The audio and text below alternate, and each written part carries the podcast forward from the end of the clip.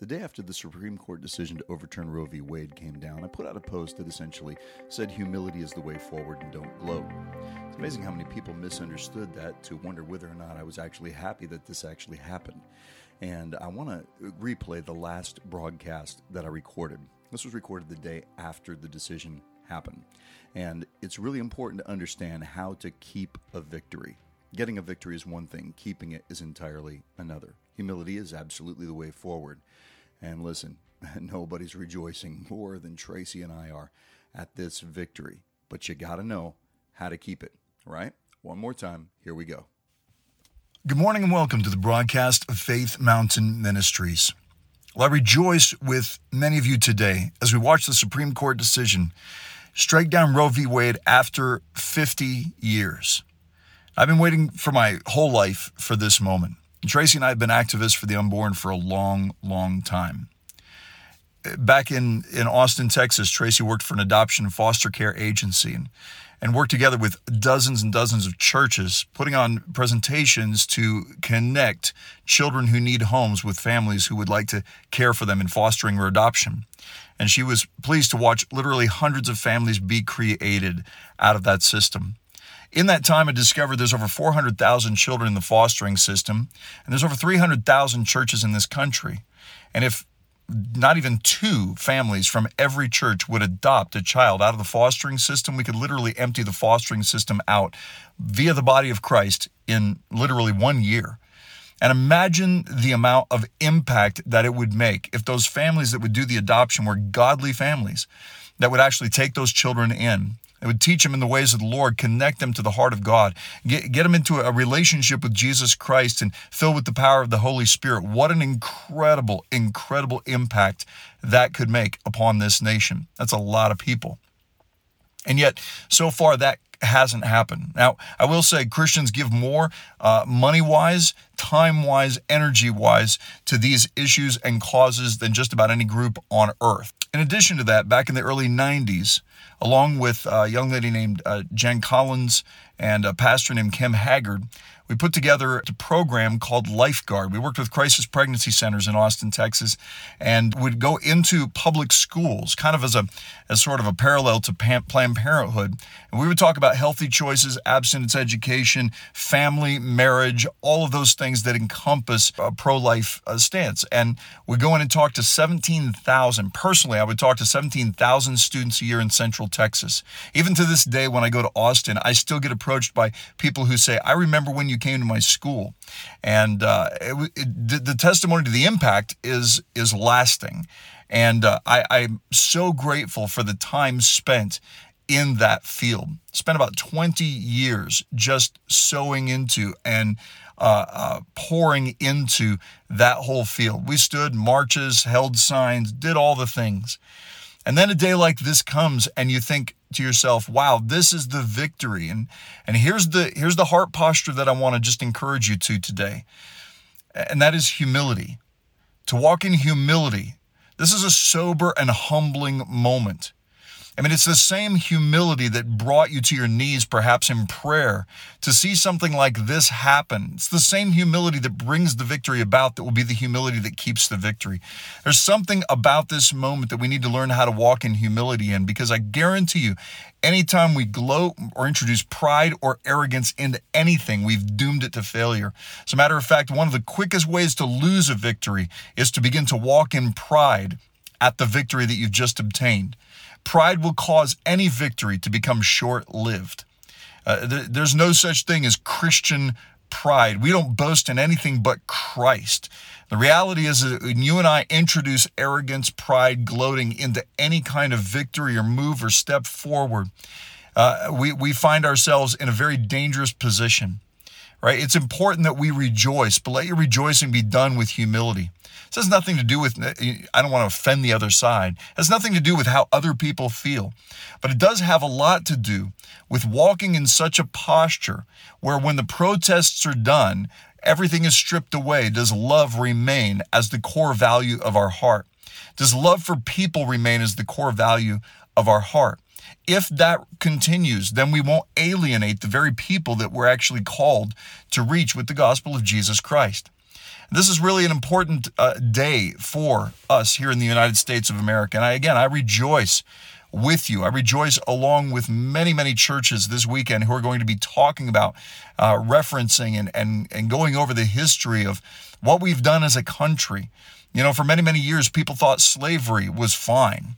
And then once it was made illegal, once a, court of law actually struck down uh, uh, the ability for us to actually do this or exercise that uh, that option in this country, give it a few generations, and now you'll be hard pressed to find anybody who thinks slavery is okay. What's happened?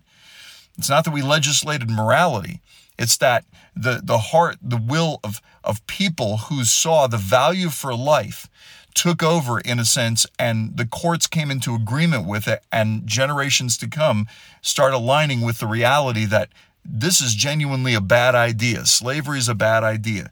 In the same way, taking the life of a child in the womb, bad idea. Okay, so I think it's going to take a couple of generations, and there's going to be a lot of fighting. There'll be a lot of uh, uh, of debates back and forth.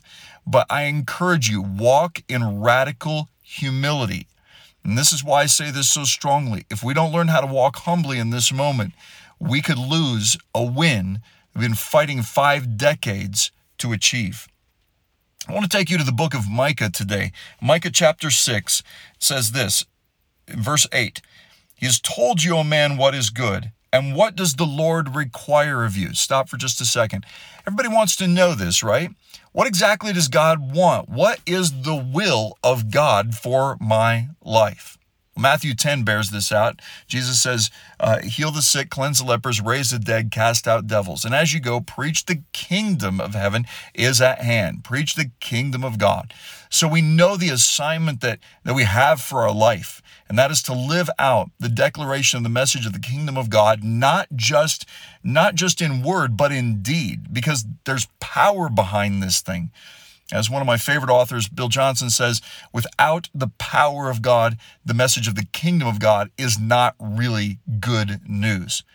And it's true. The message of the kingdom is just an idea unless the power of God goes forth to save and deliver and to heal. When people are in painful and difficult circumstances, we need to know that we have more than just words and ideas to give to them. We need to know that we actually have the tangible, resurrecting power of Jesus Christ living within us to bring healing to broken bodies and hope to broken lives and hearts. Right before verse 8 in Micah here, uh, there's been a question that's been asked. Micah says, With what shall I come to the Lord and bow myself before God on high? Shall I come to him with burnt offerings or yearling calves? Does the Lord take delight in thousands of rams and 10,000 rivers of oil? Shall I present my firstborn for my rebellious acts, the fruit of my body for the sin of my soul? What Micah is doing here is he's challenging the, the constant ritualization of the religious spirit's desire to pull us out of relationship and into simply just doing things to try to appease God. What happens if you don't have to appease God anymore? What happens if God is not disappointed with you and perpetually pleased with you? What would happen to your religion? You say, well, it wouldn't change my religion at all, wouldn't change my faith at all, because I, I live loved by God, and my entire life of holiness is born out of love Uh, by God and for God. I see how much He loves me, and I love Him back in return. That would be amazing. But I can tell you from conversations with many, many believers, many Christians, a lot of people don't feel that way. If I said, if you believe that you didn't have to do anything to, to get God's favor for the rest of your life, what would it change about you? Oh my goodness, suddenly their, their wheels start spinning because so much of our Christian life is to get us to try to be right with God. That was accomplished in Jesus. You don't have to offer 10,000 rivers of oil or 10,000 sacrifices to God. That's done in Christ.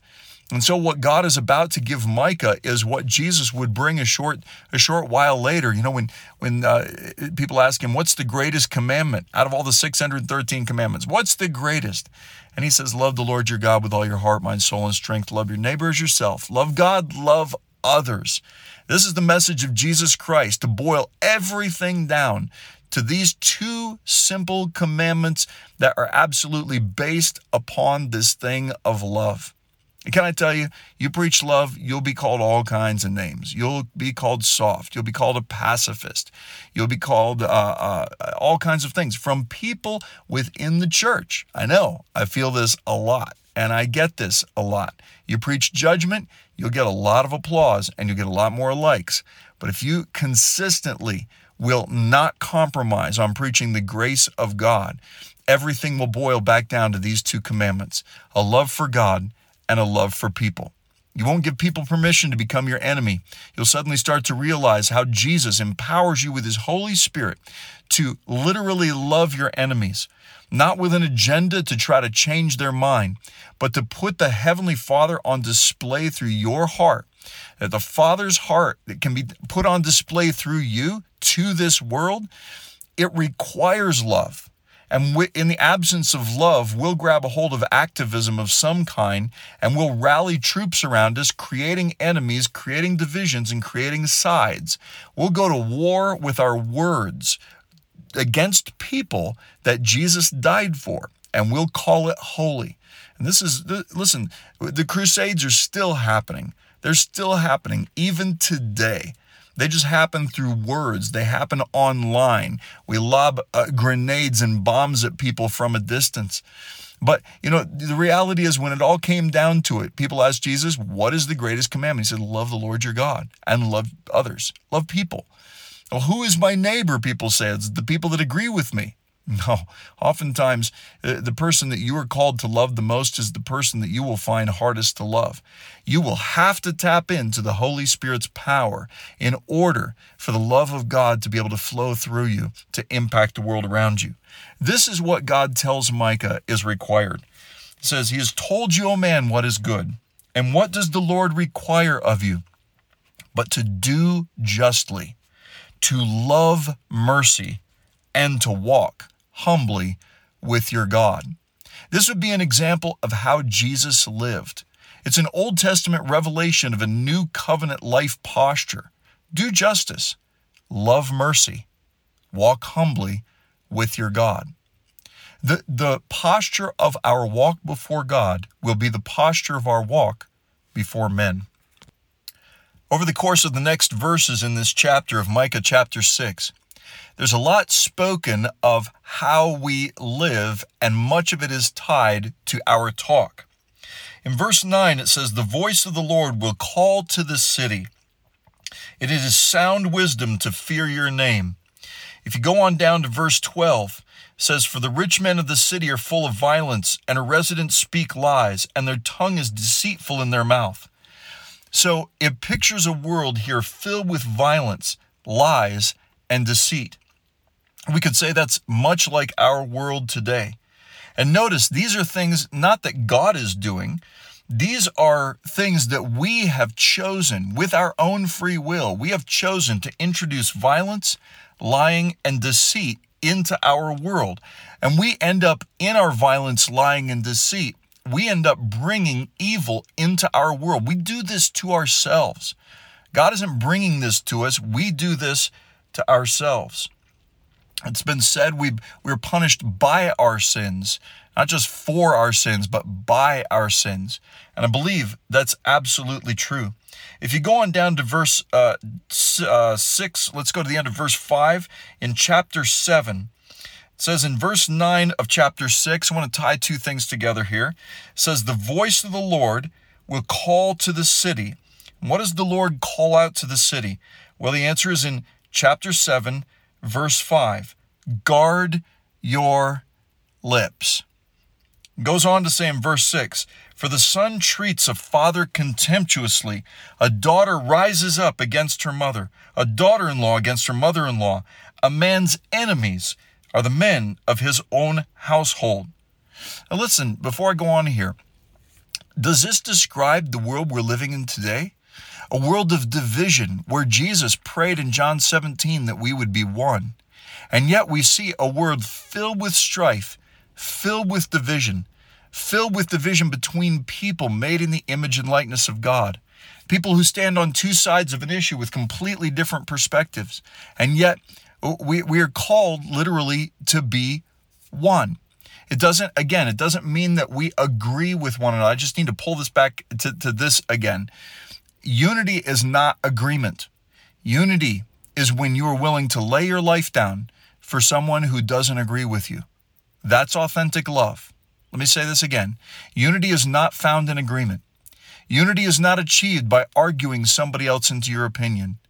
Unity is found when you find somebody of a differing opinion than you, and yet you even though you may be angry at their perspective, you're still willing to lay your life down for them. Why? Because they're made in the image and likeness of God.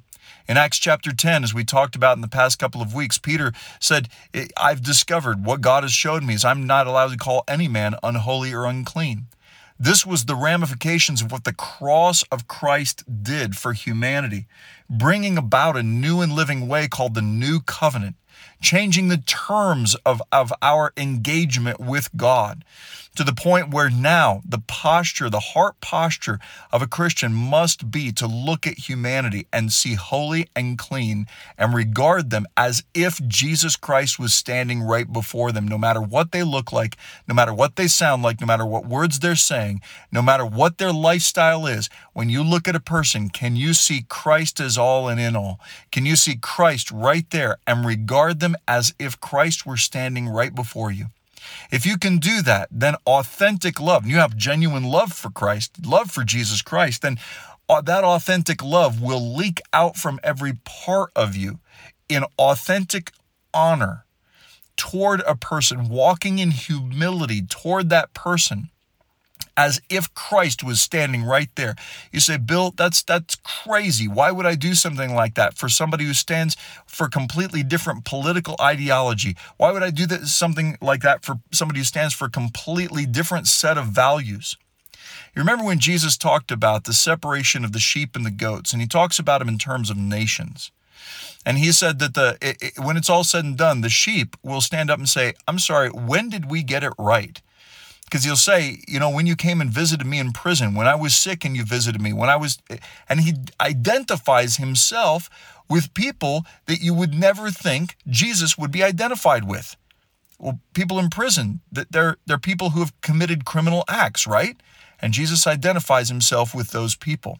People who are sick, who have disease. Well, there's no sickness in Jesus. How is he identified with those? But Jesus identifies himself with those people. To Paul on the road to Damascus, Jesus identified himself with the persecuted church. He said, Saul, Saul, why are you persecuting me? Saul was actually going around uh, imprisoning, killing, torturing Christians. He wasn't doing anything personally to Jesus, it was those people. And Jesus says, No, you're persecuting me. Listen, anytime you, f- you, you, find people maligned, anytime you find people uh, uh, uh, imprisoned, anytime you find people impoverished or sick or diseased or hurting in any way, anytime you find those people, you will find Christ sitting with them. You say, Well, haven't some of those people brought that on themselves? Sure. But listen, the only time that we condemn or curse ourselves because we believe something wrong. We, we have a belief system where we have called something that is actually a lie to be truth. That's why Jesus said in John 3, if, said, if you don't believe in the Son, you're condemned already because you haven't believed in the Son. In other words, if you don't think what the Son has done is enough to save you, or you don't align yourself with the way, the truth, and the life of Jesus Christ, then you're believing a lie. And the result of believing a lie will be a self inflicted condemnation. It's not God that's condemning you, it's our own free will to believe something that's actually not true. When we put our faith in Jesus Christ, then suddenly we come aligned with the truth that sets us free. And who the Son sets free is free indeed. So then, why would Jesus align himself with a prisoner, a person who committed a crime? Perhaps because the only reason that person committed the crime is because a person didn't know who they were, because they didn't know who Jesus is. And when they discover who Jesus is, then they stop believing lies about themselves too, and the criminal activity ceases. What does Jesus do with his life? He engages with people who were so different from the religious system and yet brings them into alignment with the truth of their identity so that they know they're absolutely seen. This is the power of what Christ has given us the ability to do in the new covenant. What did the Pharisees do in the religious system? They held tight to the standard of 1300 years of religious tradition, the law that God had given them, believing they had a corner market on defending the integrity of the word of the Lord. And yet, Jesus, who is the literal word of God, says something different than the word that they're defending, and now they have a choice. Am I going to stick with my tradition or am I going to stick with what this guy says? And ultimately, they chose to kill Jesus to defend their tradition. Or you could say it like this they killed God to defend their concept of God. They were so ingrained in this idea that I'm holding on to the defense of this as truth, not knowing that that truth was actually a lie. This is why we do justly, love mercy, and walk humbly with God. When we cut out the mercy and the humility, and all we look at is justice, then we will operate by principle rather than presence. When we operate by principles over presence, we'll find ourselves very shortly out of alignment with the heart, the mind, the will of God. Believe it or not, you can hang on to a value to the point where you ride that value into a place where you use the very value that you're defending to bring condemnation to people or to, to actually oppress people. And this is what the Pharisees and the religious leaders were doing. They had used the law, started using the law to oppress the very people that they were called to connect back to the heart of the Father through the sacrificial system. The sacrificial system was never meant to be an ongoing religious ritual. It was simply meant to be a way for people to be severed from their sin and reconciled back to the Father. But it ended up becoming a means by which a person would buy or sell in, in the trading floor of sin and grace. We go out and sin willfully, and then we sacrifice willfully so that we can receive the grace that comes because of the law. So then we can go out and sin willfully again. It never set people free from sin, it could never perfect anything. The law ultimately only brought us to a place of a revelation of the strength and the power of sin. But you know what the new covenant has done? It's brought us to a revelation of the power of righteousness a righteousness that comes by grace through faith, that the Holy Spirit can impart to your heart such an ability to see beyond the lies, the labels, and the costumes that people bring before you, even the own name that they carry and what that name represents. Because the, the gospel of Jesus Christ elevates our eyes, lifts our eyes up above enemies round about us now to receive the heart of the Father that gives us the power to love our enemies and look at what Micah says here in Micah chapter 7 and verse 6. He says, A man's enemies are the men of his own household. what did Jesus tell you to do with your enemies? Love your enemies. And isn't it true that sometimes people within your own family, your closest family members, sometimes become the hardest people to love? Why? Because sometimes they adopt a value system that's different than you. And so what ends up happening here? A son treats his father contemptuously. This is Micah 7, verse 6. Daughter rises up against her mother. Daughter in law rises up against her mother in law. A man's enemies are the men of his own household. Listen, so what Jesus said was being brought on the earth. He says, Look, you think I came to bring peace? I brought a sword. What, did, what was the sword? The sword was the law. That's exactly what happened with the law. He was revealing what was going to happen with the law system that these people were under. You continue to walk in this, you'll continue to live like this. Well, what did Jesus tell us to do? He says, Love your enemies, even the enemies that are of your own household here. And love your enemies. Do good to those who curse you. Bless those who curse you. Pray for those who despitefully, despitefully use you. And do good to those who mistreat you. And then in John 17, he prays that we would be one. When he talks about loving God and loving each other, he's speaking of literally a life laid down out of a, a, a, revelation of the love and the heart of God so that people will not be alienated from that love through our faith. But that our faith, your faith in Christ, will be the connecting point that brings people back into a revelation of their reconciled union with God. Look at what verse 7 says here after Micah describes the tumult going on in families and, and just what's happening within the family system. He says, As for me, I will watch expectantly for the Lord. I will wait for the God of my salvation. My God will hear me. Do not rejoice over me, my enemy. Though I fall, I will rise. Though I dwell in darkness, the Lord is a light for me. I will bear the indignation of the Lord because I have sinned against him until he pleads my case and executes justice for me. He will bring me out into the light and I will see his righteousness. He goes on to say, Then my enemy will see, and shame will cover her who said to me, Where's the Lord your God? My eyes will look on her. At that time she will be trampled down like mire of the streets. Now, when you look at this verse, you go, Oh my goodness, this sounds like massive judgment against people who are walking against God. When the woman in John chapter 8, a woman who was caught into adultery, was dragged before Jesus, they literally interrupted Jesus' teaching. And it was the spirit of religion that would interrupt the teaching of Jesus, interrupt the literal manifestation of the Word of God to bring shame upon somebody. This is not what we do in the gospel. In the new covenant, the terms of engagement have changed, they have radically changed. The spirit of religion still wants to come and interfere with the word of the Lord over your life, to do justly, love mercy, and walk humbly with your God in order to bring shame on somebody. And listen, we don't walk in pride, we also don't walk in shame.